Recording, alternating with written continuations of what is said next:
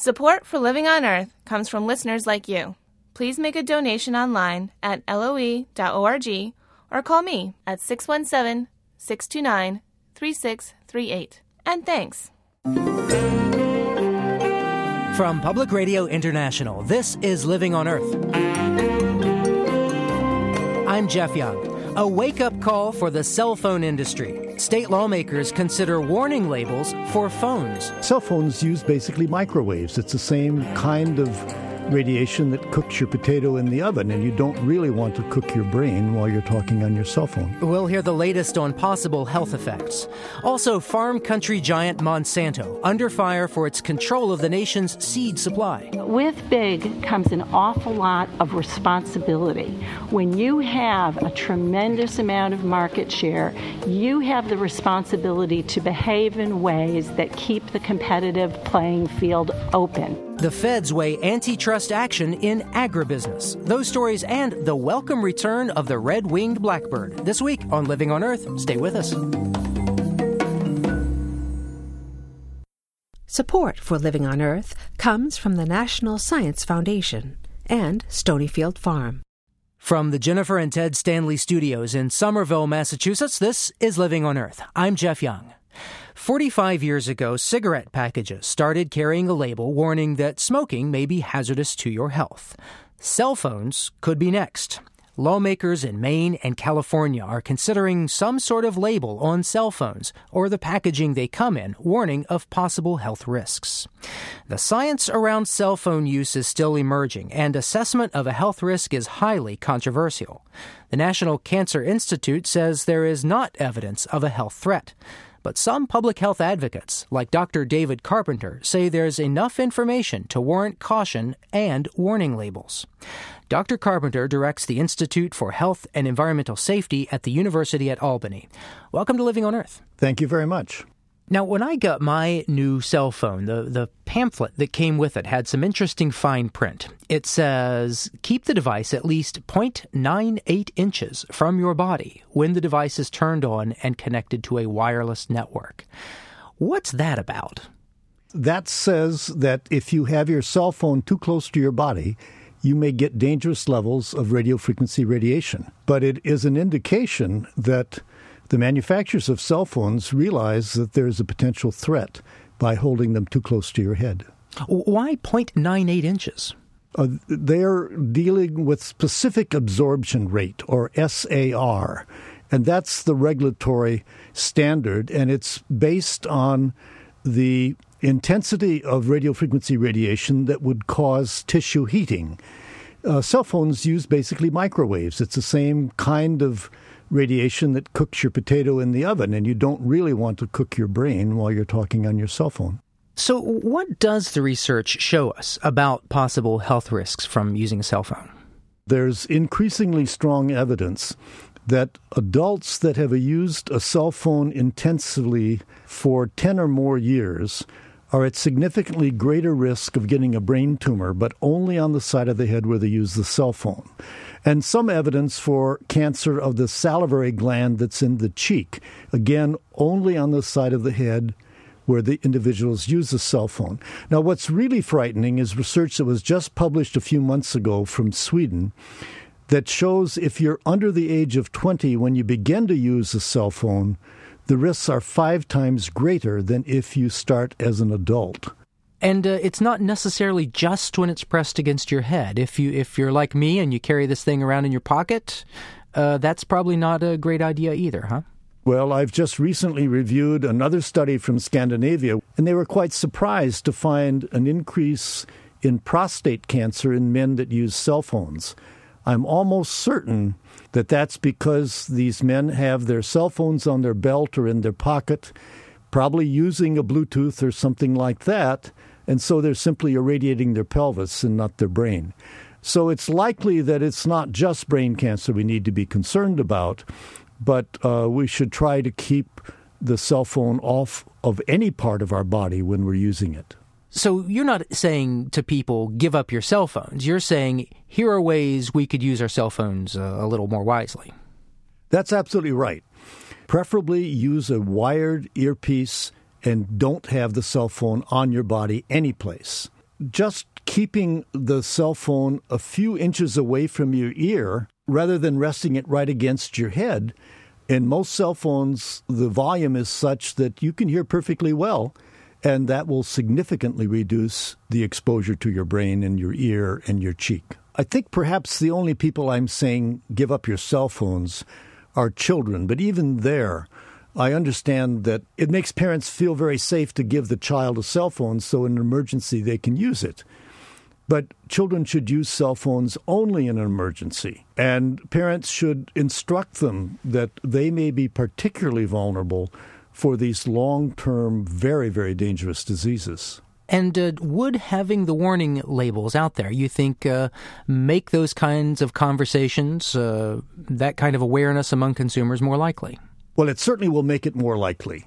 That isn't to say that everybody's going to read the warning, but having a warning is going to stimulate conversation. It's going to stimulate awareness of the issue. How much it changes behavior is always a good question. Do we have enough information to gauge risk relative to other risks that we encounter? When we say, you know, the risk of or statistic chance of a kind of cancer, how do we assess just how risky this might be? Well, I think the answer is clearly no. We do not have enough information to determine how risky this is. The big concern is while we're seeing this elevation in risk, what's going to happen in the future? Are we going to be facing an epidemic of brain cancer in 10 or 20 years? We know from a variety of other studies with various environmental exposures that the latency for developing brain cancer after an environmental insult is often 20 or 30 years. So this is just another reason to be cautious. It isn't that we have absolute proof at present. We don't. But we have strong indication, and the evidence gets stronger every month as new studies appear. David Carpenter directs the Institute for Health and Environment at the University at Albany, New York. Thank you very much. It's my pleasure. Thank you.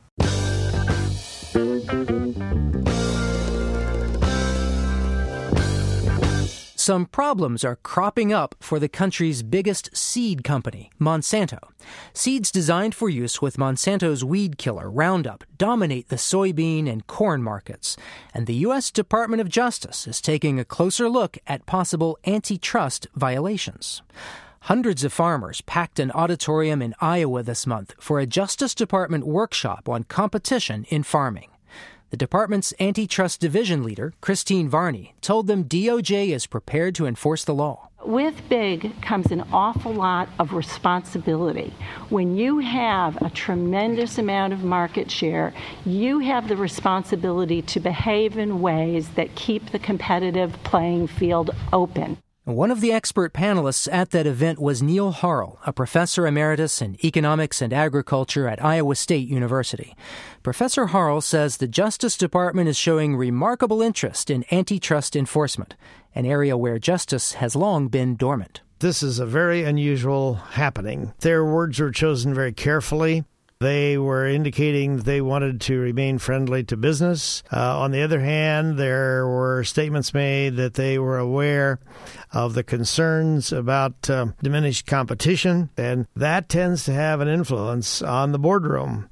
The boards of directors listen, and they are acutely aware of the fact that their company is in the crosshairs. Well, give me a couple of examples. What is it that Monsanto's been doing that caught DOJ's attention? Well, it really centers around a product called Roundup Ready. It was, first of all, a chemical that controls weeds, and then they developed a trait for corn and soybeans whereby that plant would not die if it was exposed to Roundup Ready. So it was a fairly easy way to control weeds in those crops. And that's why farmers liked it. And the demand for that product, Roundup Ready, became so great that competitors were willing to enter into licensing agreements with Monsanto. In the process, Monsanto has gained a great deal of influence over pricing and a great deal of influence over how the product is sold. And so there was a great deal of commentary in the agricultural areas about the fact that Monsanto had achieved a great deal of market power, and that has been going on now for quite a while. So give me a sense of just how big Monsanto's presence is in the seed market. It varies by corn and soybeans. In both cases, it's around the 35% mark. However, when you couple that market share with the influence they have through licensing of products to licensees, then it's commonly believed that about 90% of the germplasm for the major crops is influenced or is capable of being influenced by Monsanto. 90% sounds like there's not a whole lot of competition out there. How does this affect farmers? Well, the way it's been handled in recent years, Monsanto adds traits, and each trait becomes a cost item to the licensee, who then sells it on to the farmer. And so as they have added traits, they have caused an increase in the price of seed. And so eventually, these phenomena tend to get translated into higher food costs. And that's the area that traditionally has received the most attention in the antitrust arena, is will it affect the prices to consumers? I'm wondering, what is your view of this from a personal perspective? Because this is not just your field of study. You lived the farm life. When you were growing up, did you ever imagine that this is what farming would look like in the future? No, I didn't. I can tell you, I was 3 years old in February of 1937. And my dad announced to me around the first of the month that I had a job for the month of February, and that was to butt and tip ears of corn that he had selected from the 1936 drought-studded crop as his seed for 1937. So I sat there and shelled the irregular kernels off of both ends of these ears. He ran those through the corn sheller, hand corn sheller, and that was his seed supply. And that was the last of what I call the open pollinated era. Now, that's quite a difference from what happened beginning in 1980, because that was the year that the U.S. Supreme Court decided a key case that allowed the patenting of life forms. And in 2001, that was specifically extended to seed, farm seeds. And so the companies knew they had a monopoly control over that development that they put together in the laboratory for the patent period. And one of these was Roundup Ready and the Roundup chemical used for control of weeds in corn and soybeans. And what's your take? Should there be antitrust action here? I think there should be. I think that it justifies an antitrust inquiry.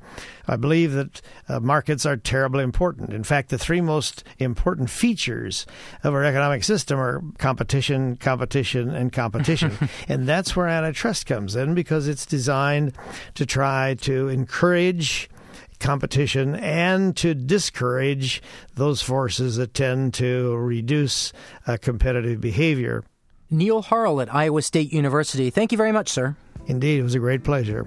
Monsanto declined to comment. The Department of Justice workshops on big agribusiness continue through the summer, and there's much more at our website, loe.org.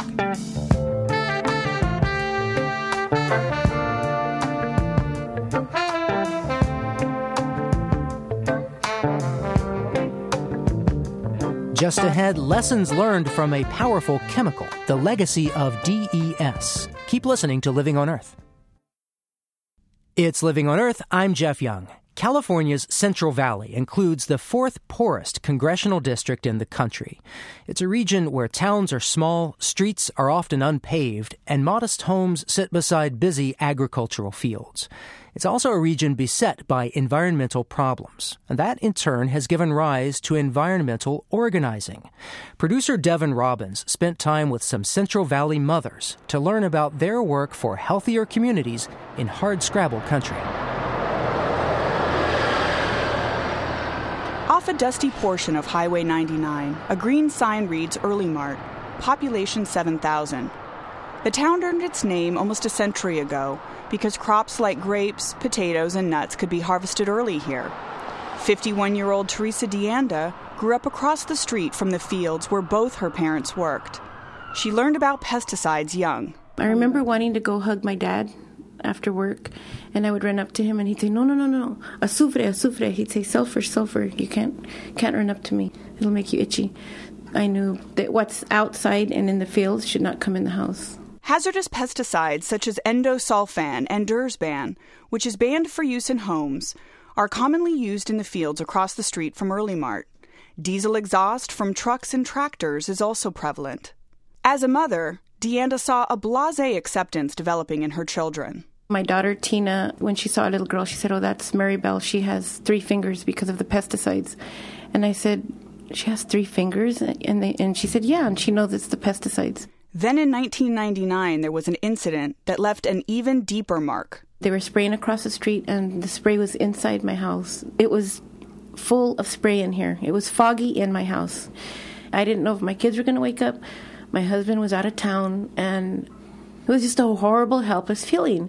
DeAnda says she couldn't just stand by anymore. She began educating herself about chemicals and knocking on doors. 25 women joined forces with her. So many of these people, when we go there, would tell us, "Oh, yeah, we had a barbecue last week and they were spraying right next to us, and my kids were feeling sick after that, and a bunch of us got headaches." If you come here in May, June, or July, they are spraying heavy, and you can smell it. You'll smell the odor of pesticides. DeAnda formed the Committee for the Well-Being of Earlimart. Now she's known for taking busloads of people to Sacramento so legislators can see the faces and hear the stories of the victims of pesticide drift up close and personal. The group helped pass pesticide legislation in California and persuade the county to limit aerial spraying. About an hour northwest is Kettleman City. 1,500 primarily Latino residents live here. They have to drive 30 miles to the nearest grocery store. Although it might seem hard to organize in a place where people have to try so hard to get by, Kettleman City is home to a multi-generational environmental justice movement. You know, my son's been involved in meetings since he was 3 months old. They always used to accuse us of trying to tug emotional strings by taking our kids to meetings. You know, we took our kids to meetings because we couldn't afford babysitters. For 20 years, Maricela Mares Alatorre and her family have been a thorn in the side of a hazardous waste landfill about 3.5 miles south of town. More community members joined their fight after several babies were born with cleft palates here. Authorities say there may be as many as 9. 3 of the babies died. And a lot of the moms that we work with that have had the cleft palate children, they tell us, "You know what, we used to think you were crazy. But now I'm so angry, and, you know, I want them to hear me and I want them to listen, and they don't." I said, "Well, welcome to the fight." Alatorre says her strength comes from both her parents. Her father worked with Cesar Chavez. In fact, this region is the birthplace of the United Farm Workers Movement. Her mother, Mary Lou, is a teacher and created the group People for Clean Air and Water in the 1980s.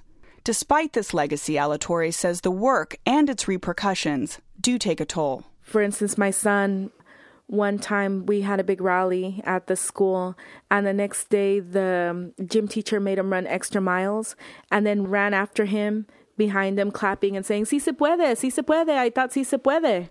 Her 15-year-old son, Miguel Alatorre, responded by getting involved in the movement himself. He leads a local youth organization called Kids Protecting Our Planet. Here's Miguel on the steps of the EPA in San Francisco, demanding that officials address Kettleman City's environmental concerns. Because you can see we have all our youth right here. We're not going to stand for any of their trash anymore, and we're going to fight back. ¿Qué queremos? Justicia! ¿Cuándo? Some of the Alatorres' neighbors vigorously disagree with their efforts, pointing to Little League sponsorships and money for local schools the waste facility provides. So Maricela's activism means continuing discord, and her opponent's criticism is increasingly pointed. You can't say anything if you say, "Oh, you know, they chose Kettleman City because it's a Latino community." Oh, you're playing the race card. If we say, "Oh, they chose Kettleman City because it's an impoverished community because people don't have the means to fight back." Oh, you're playing the poverty card. I think we're playing with the cards that we were dealt, and that's a fact. You can't deny that. We know that. They might say that they chose this place because of the geology, it's so great, but we know deep down that they choose places like ours because of politics way more than the geology. Last month, the cleft palate birth defects in Kettleman City drew national attention. The media exposure prompted visits from state officials and the top EPA chief in the region. They promised more scientific research. Pull the ball with your feet. You have to pull it back with your toe and then juggle it with your foot. In a third town 2 hours north, 13-year-old Ellen Kelly shows me her soccer moves. You'd never know Ellen was born with diminished lung capacity. About 5 years ago, when she was in the third grade, her mother, Melissa, was actually teaching in her school when Ellen left PE and ran to her. She came into my classroom white as a ghost, saying, "My heart hurts, my heart hurts." And not knowing very much at the time, I thought she was having a heart attack. And, as a mother, you just kind of freak out. And I rushed her to the doctor, and the doctor said, "No, it's not a heart attack. It was an asthma attack." Melissa Kelly Ortega says she never thought much about the air until Ellen's asthma attack. Then her youngest daughter, Satya, was born with breathing problems. Ortega soon began to notice on days with poor air quality, kids had more migraines, asthma attacks, and other health problems. She decided to get involved and started organizing. I think that I would call myself an activist. I think other people would call me a radical. And that becomes a very hard place to be, because when you're a radical, people don't listen. Sometimes you work really hard and you tell the story, and a lot of people have heard your story, so you think, oh, nobody wants to hear my story anymore. It seems like you're screaming into the wind and nobody's hearing you. What Ortega would like you to hear is the Central Valley, including Merced, consistently ranks among the top 10 most polluted regions in the U.S. Studies show that's a result of diesel exhaust and dirty air blown in from the Bay Area and Los Angeles. Combined with that agricultural burning, it all adds up to a soup of lung-scarring ozone and particles that cause asthma attacks. I think one of the tragedy of living in the valley is that we have just become sort of numb. We see this way of living, that this is the only way to live. And I think someone had asked, well, why don't you move? You need resources to be able to move. You need to be able to pick up your family and take them away from their friends. And you need to be able to buy a house somewhere where the air is clean. And that's just not something we have. Nevertheless, Ortega says she feels hopeful about the future. In 2008, the county agreed to use colored flags on city buildings to let residents know if the air quality is safe or not. Also beginning next year, the state will require truck owners to install diesel exhaust filters on their rigs. Melissa Kelly Ortega has seen changes that people told her would never come to pass. And so she and Merced, Maricela Mares Alatorre in Kettleman City, and Teresa DeAnda in Earlimart raise their children and grandchildren in the Central Valley and work for a day when it's a healthier place to live. For Living on Earth, I'm Devin Robbins in Merced, California. Concern about the plastic ingredient bisphenol A is shaping new laws around the country. Wisconsin banned use of BPA in children's products, and 10 other states could do the same, from New Mexico to New Jersey. BPA is in a class of chemicals known as endocrine disruptors, and studies link it to reproductive problems and cancer. But as states and even some stores take action, the Federal Food and Drug Administration has not. Environmental historian Nancy Langston says this all sounds very familiar. Her new book is Toxic Bodies: Hormone Disruptors and the Legacy of DES. DES was once prescribed for menopausal and pregnant women and then widely used on livestock, all with disastrous effect. And Professor Langston finds strong parallels between that history and the current controversy over BPA. Both BPA and DES, or diethylstilbestrol, were synthetic chemicals that during the 1930s, laboratories discovered were estrogenic. In other words, they could act like artificial estrogens and have profound effects on the body. BPA was actually going to be marketed commercially as the first synthetic estrogen until a laboratory discovered that the similar chemical, DES, was even more powerful as an estrogen. Now, why did you choose to focus on DES? Nearly 1/10 of American women who were pregnant during the 1950s and 1960s were treated with DES, often without their knowledge or consent, and it's turned out to be an enormous public health disaster. DES has become one of the most powerful models for scientists to look at the effects of synthetic chemicals on the developing fetus and on the broader environment. Yet we don't really understand why the Federal Food and Drug Administration approved the drug and why doctors marketed it so widely. And so looking a bit more clearly at the regulatory debates over DES can help us learn how to address very, very similar problems that we still face today. Your book is also sort of the story of the Food and Drug Administration. FDA kind of grew up alongside this chemical, and DES was one of the first big challenges for this regulatory agency. Absolutely. In 1938, when the Food and Drug Administration was formed, there was still an enormous public debate over what right the government had to regulate industry. And DES was the first major test case of the right and the responsibility of the federal government to regulate industry chemicals in order to protect public health. And early on, sort of the father of the FDA, his whole approach was one that you might call a precautionary principle. Precisely. Harvey Washington Wiley and then the first commissioner of the FDA, Campbell, they called their principle the conservative principle. They did not believe that it was the consumer's responsibility to prove that she or he had been harmed by a drug. They firmly believed that to protect the public and to protect the environment, the industry had to show that a new drug was safe. And it wasn't long before FDA drifted far away from that principle. The FDA had to decide, would this be a safe drug under the new law? The new drug director and many of his staff were enormously skeptical about giving a synthetic estrogen to women. And that was because they knew that estrogens could cause cancer. And the FDA had to negotiate this incredible uncertainty about what caused cancer and what that meant for synthetic chemicals.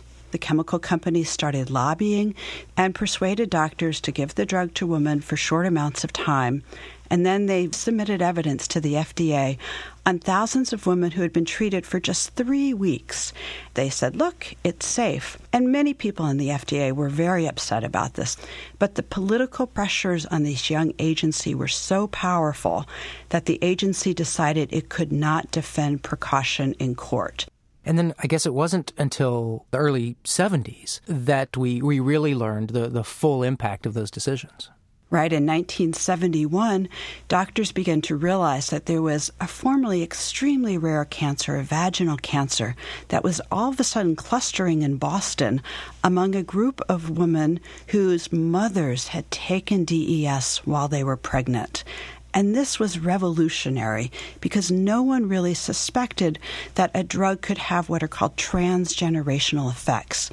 By the end of November 1971, the warning against prescribing the drug finally came out, but it was never actually taken off the market. It was never made illegal for a doctor to prescribe DES to pregnant women. And not only did we have widespread use of DES as a medicine, but far more widespread use in agriculture. How did that come about? The FDA at first again said, no, we need to be cautious. And then very quickly, the regulators bent to pressures from industry and allowed it to be put on the market. At first, to turn roosters into feminized chickens that would be usable for food. And so in 1947, many chickens began to be implanted with little pellets of DES into their necks. Almost immediately, male workers in the chicken plants began developing symptoms, such as men began growing breasts, they began showing impotence, they began showing what the FDA called reduced virility. But the FDA at first really denied these reports and said, well, these are just farm workers. These are just workers in chemical plants. We can't really trust them. They're not scientists.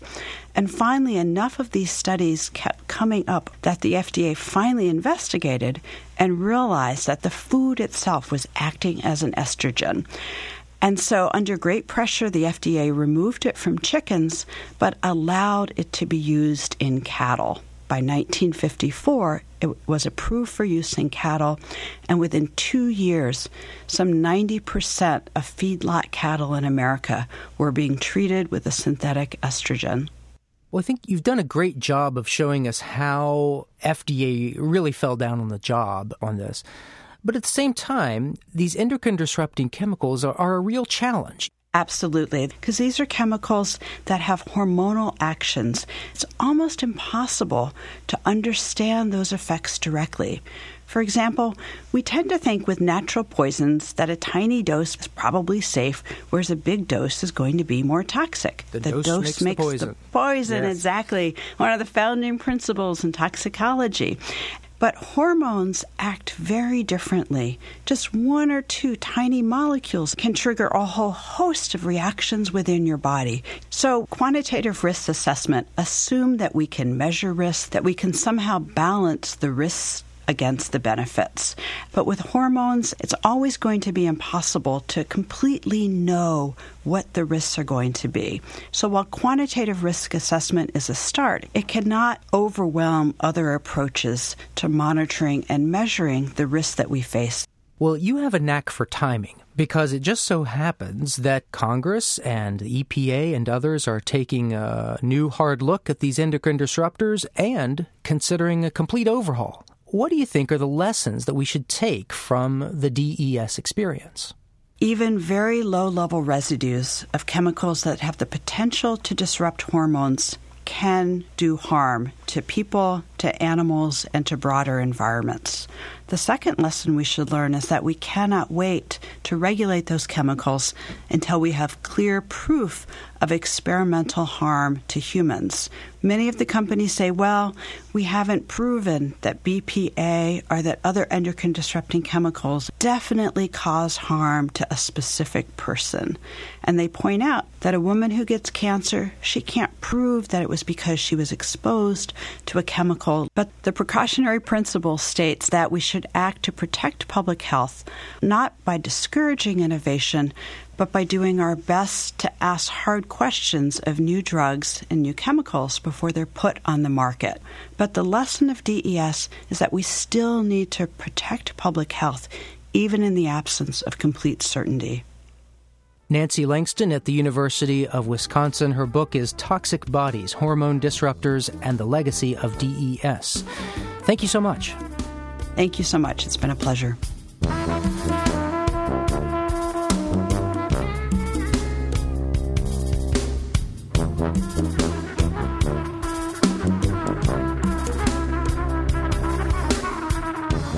In just a minute, the boys are back in town and waiting in the Cattail Marsh for females to follow. The return of the red-winged blackbird, just ahead on Living on Earth. Support for the Environmental Health Desk at Living on Earth comes from the Cedar Tree Foundation. Support also comes from the Richard and Rhoda Goldman Fund for coverage of population and the environment, and from Gilman Ordway for coverage of conservation and environmental change. This is Living on Earth on PRI, Public Radio International. It's Living on Earth. I'm Jeff Young.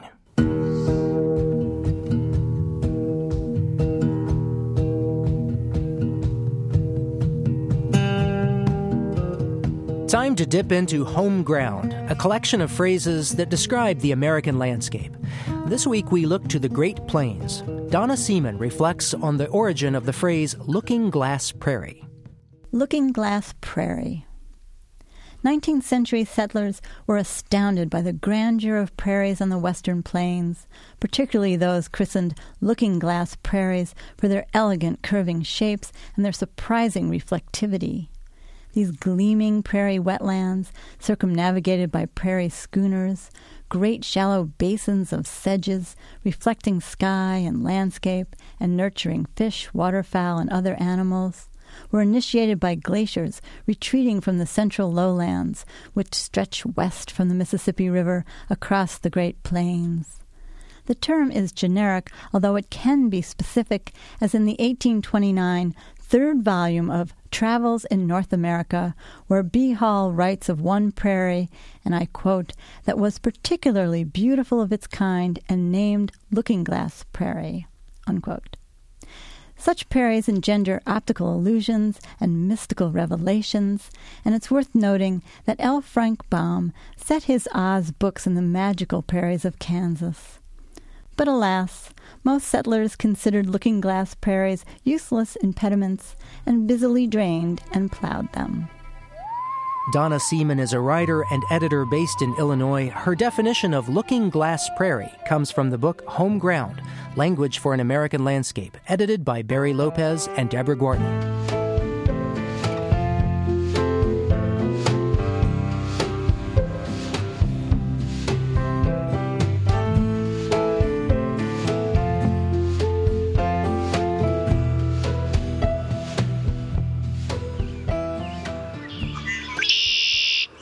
Many of those prairies will soon come to life with the song of this bird.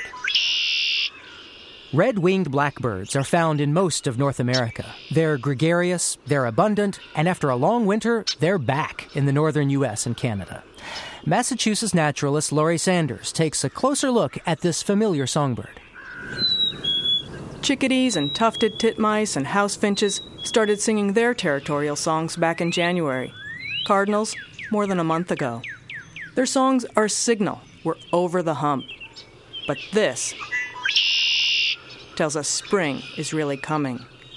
Red-winged blackbirds are the first migratory bird to return to the Northeast. Every year, whether or not there's snow on the ground, red-winged blackbirds arrive here around mid to late February. Their migration north from Florida and other southern states is triggered by changes not in temperature, but day length. And once they start their migration north, they don't waste time dawdling along. They are generally nocturnal migrants. Bruce Byers is a biologist at UMass Amherst. They fly at night and stop during the day, or sometimes for multiple days en route to feed. Although, like most songbirds, their northern migration is often fairly rapid, so they make their way here in a relatively short period of time. And the males arrive first. We haven't seen any females yet, and so it's kind of a sexually divided migration where the males move north first in a group. But once they reach their breeding area, the males begin to break off from their flock and set up a breeding territory on a cattail marsh or similar wetland for the most part. For now, the males are still roosting together at night, and at different times of the day, you can see them feeding together, often at your bird feeder, where they eat all kinds of grains and seeds. And Beyer says they need to eat those seeds because defending a good territory is energy intensive. As you can imagine, it requires a lot of work, a lot of displaying, a lot of, you've probably noticed that they chase and fight as well as sing and display their plumage marks. And so quite an investment in acquiring a territory. Male red-winged blackbirds have multiple mates. And with a good territory, a male can usually attract 2, 3, 4, sometimes as many as 15 females. But Byers says females are choosy.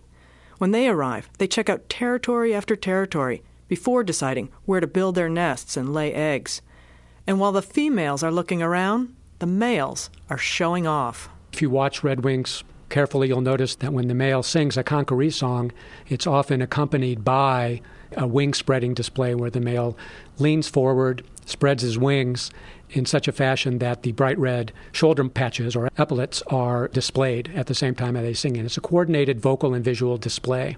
And some classic experimental work done a few decades ago has shown that if a male's epaulets are not showing, in other words, if an experimenter, say, dyes them black, the male has a very difficult time defending a territory. By the same token, if an experimenter causes a red-winged blackbird to go temporarily mute, during the period when they can't vocalize, they cannot successfully defend a territory.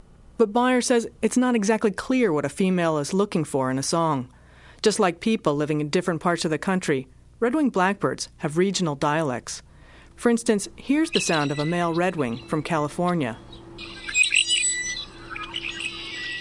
versus one sung by a bird in Massachusetts. Beyer says these regional dialects develop because the Ankaree song is learned. It's passed from one generation to the next. A red-winged blackbird cannot produce a song like this unless it hears adults singing this kind of song while it is young. And in many species of birds, what the young are doing is memorizing and imitating the adult songs. And it's not strictly imitation that's going on in this species, that the young birds, in addition to imitating some aspects of what the adults are doing, are also kind of making their own wrinkles on it. They're doing a little improvising By the time a male redwing matures, he'll have developed 4 to 8 variations of the Conqueree song and used them throughout his lifetime. And we can hear those. Usually a male will sing one rendition several times in a row and then switch to the next, and so on. But in addition to the learned Conqueree song, redwings, both males and females, produce several other calls. Byers admits biologists don't know all the purposes of these, but they have a pretty good idea about how some of the different calls function. Like this sound is used during aggressive displays or when a bird is alarmed. We can also hear the little chick, chick, chick in between the tear calls, and those chick, chick, chick. Again, both males and females do something similar, and they do this so much, both on the breeding territory and in flocks, that the main thinking about what its function might be is to be some kind of contact call, a way of just staying in touch, advertising one's presence to the other members of the flock or the other individuals that are on the territory, just a way of saying, I'm here, I'm here, I'm here, repeatedly. In the next few weeks, female redwings will arrive and add their voices to the sounds of the marsh. By the time they get here, other spring migrants will have also returned, common grackles, eastern phoebes, American woodcock, and each of these will add its own distinctive voice to the rising chorus. But for now, male red-winged blackbirds are the stars of the marsh. For Living on Earth, I'm Laurie Sanders.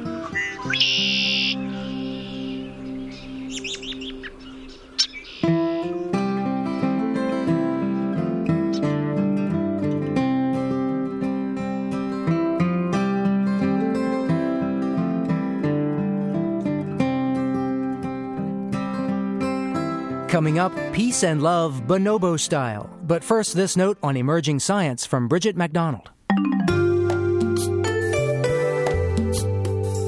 Think foam, and your mind may wander to the melt-in-your-mouth topping on a cappuccino. But for some frog species, foam is a tough protective shield for their young. Now researchers are trying to replicate frog foam for medicinal use.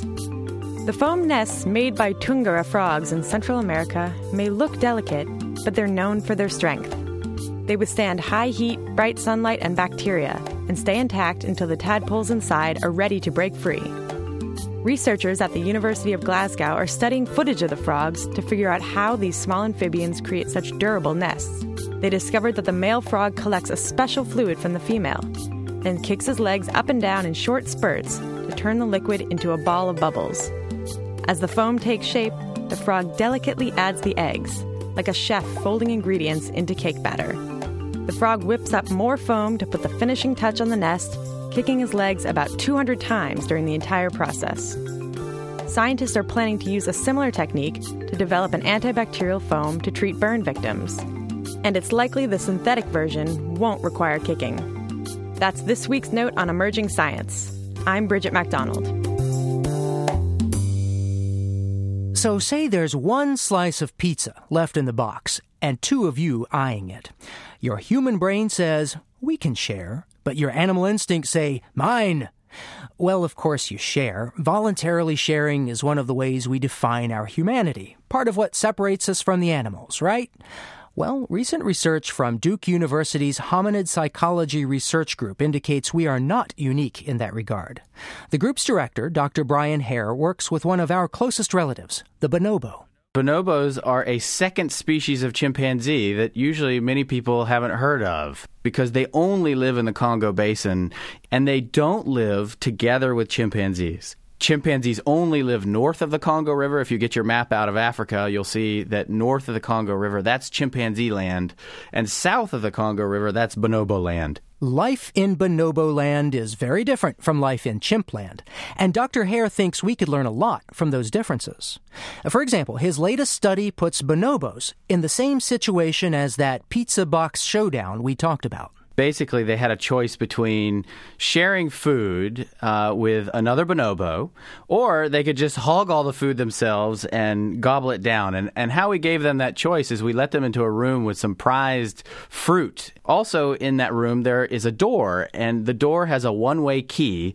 And if they open that one-way key, they can let in another bonobo. Now, the other bonobo can't enter the room unless the bonobo that has all the food decides, okay, I'm going to let this guy in and he can have some food. So that was the choice they had. And drum roll, the answer is they love to open the door and let the other bonobo in and share the food instead of just eating it all themselves. They would like to eat together. What do you think is driving this? What do bonobos derive from sharing food? Well, I think that bonobos are very social. You know, their social world is so important to them that evolution has sort of shaped them so that they are very tolerant with one another. They enjoy sharing food. They aren't as competitive as their close relative, the chimpanzee. And that really just enables them to be a little bit more generous than other species. Now, when you say social and they like to share, I kind of can imagine you using your fingers to make little air quotes, because those of us who have heard of bonobos know, oh, yeah, they like to share. What else was going on while they're eating? Well, okay, so bonobos are famous because they're very tolerant with one another, but they're tolerant because anytime there's tension in the group, they use sex as a social lubricant. So if there's a lot of food provided to bonobos, or if they find a big fruit tree in the middle of the forest in the Congo Basin where they live, then usually what happens is, instead of what a chimpanzee group would do, displaying and fighting and saying, okay, I'm dominant, get away from all this food, bonobos basically just rub themselves all over each other, they chill out, and they go eat together peaceably. Basically, bonobos don't want to eat and then play and have sex. They want to eat and play and have sex. So what is the evolutionary benefit of this? I'm assuming there must be some benefit to them. Is this an example of altruism, or are they gaining some advantage here? So that's the $64 billion question, because, really what we were trying to test with this experiment is that we know that animals share. So even chimpanzees, they share food, and many other animals share food. But usually when animals are sharing food, there's some very simple selfish motivations that could be driving the sharing. So, for instance, when it comes to chimpanzee sharing, well, we know that chimps will often share with non-relatives, but when they're sharing because they're trying to get somebody who's harassing them to go away. So what this experiment really rules out is that it's not that they're sharing because of harassment. So then the question becomes exactly what you just said. Is this altruism, or is there some other underlying selfish motivation? And we've got some ideas about what those might be. Such as? It may not be that this is purely generosity in the sense that, oh, I feel so sorry for that bonobo next to me who has no food, and it just hurts me that that poor bonobo doesn't have any food, so now I'm going to give that bonobo some food. Instead, it might be, hey, I'm on a blind date here. I've never met this guy. I might interact with this other bonobo in the future, so why don't I just give him some food, and maybe next time we meet, that bonobo will be nice to me. So a favor in the favor bank kind of approach. You got it. Huh. So basically, it could be there's some political strategizing going on here. Does this kind of behavior seem to pay off for bonobos? Are they more successful because of this?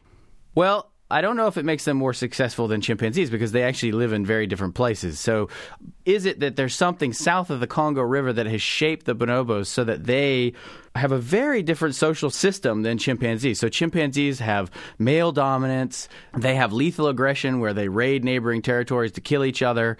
And they do all these things that sort of represent the darker side of human nature.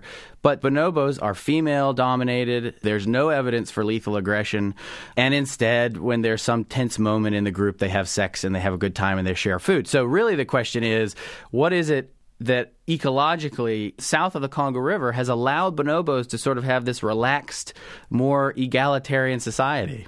And how can we mimic that in our society is what I want to know. Exactly. They've got it made.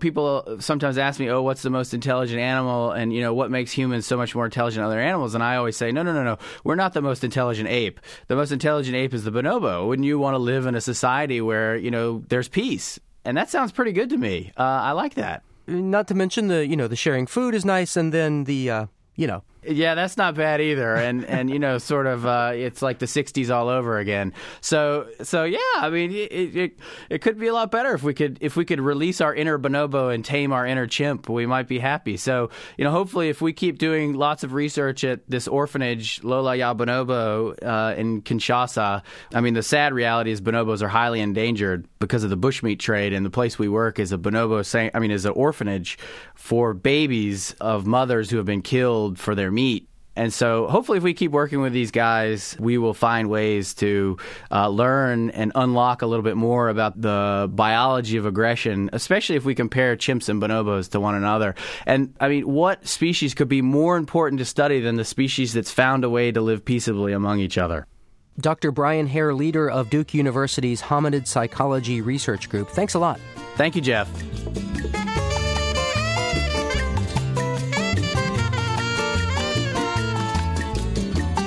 On the next Living on Earth, the U.S. Postal Service wants to save money by cutting Saturday service. It will also deliver a smaller carbon footprint. Reducing that would be equivalent to about 315 to 500,000 metric tons of greenhouse gas emissions a year, equal to about 60 to 95,000 gasoline-powered passenger cars. This postman always thinks twice about greenhouse gases. Next time on Living on Earth.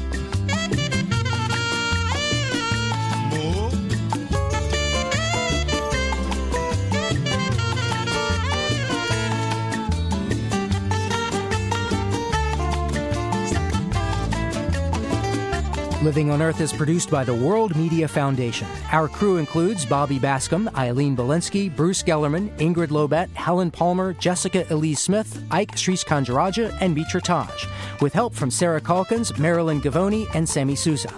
Our interns are Emily Guerin and Bridget MacDonald. Jeff Turton is our technical director. Allison Learish Dean composed our themes. Steve Curwood is our executive producer. You can find us anytime at LOE.org. I'm Jeff Young. Thanks for listening. Funding for Living on Earth comes from the National Science Foundation, supporting coverage of emerging science. And Stonyfield Farm, organic yogurt and smoothies. Stonyfield pays its farmers not to use artificial growth hormones on their cows. Details at stonyfield.com. Support also comes from you, our listeners. The Ford Foundation, the Town Creek Foundation, the Oak Foundation, supporting coverage of climate change and marine issues. And Pax World Mutual Funds, integrating environmental, social, and governance factors into investment analysis and decision-making. On the web at paxworld.com. PaxWorld for tomorrow. PRI, Public Radio International.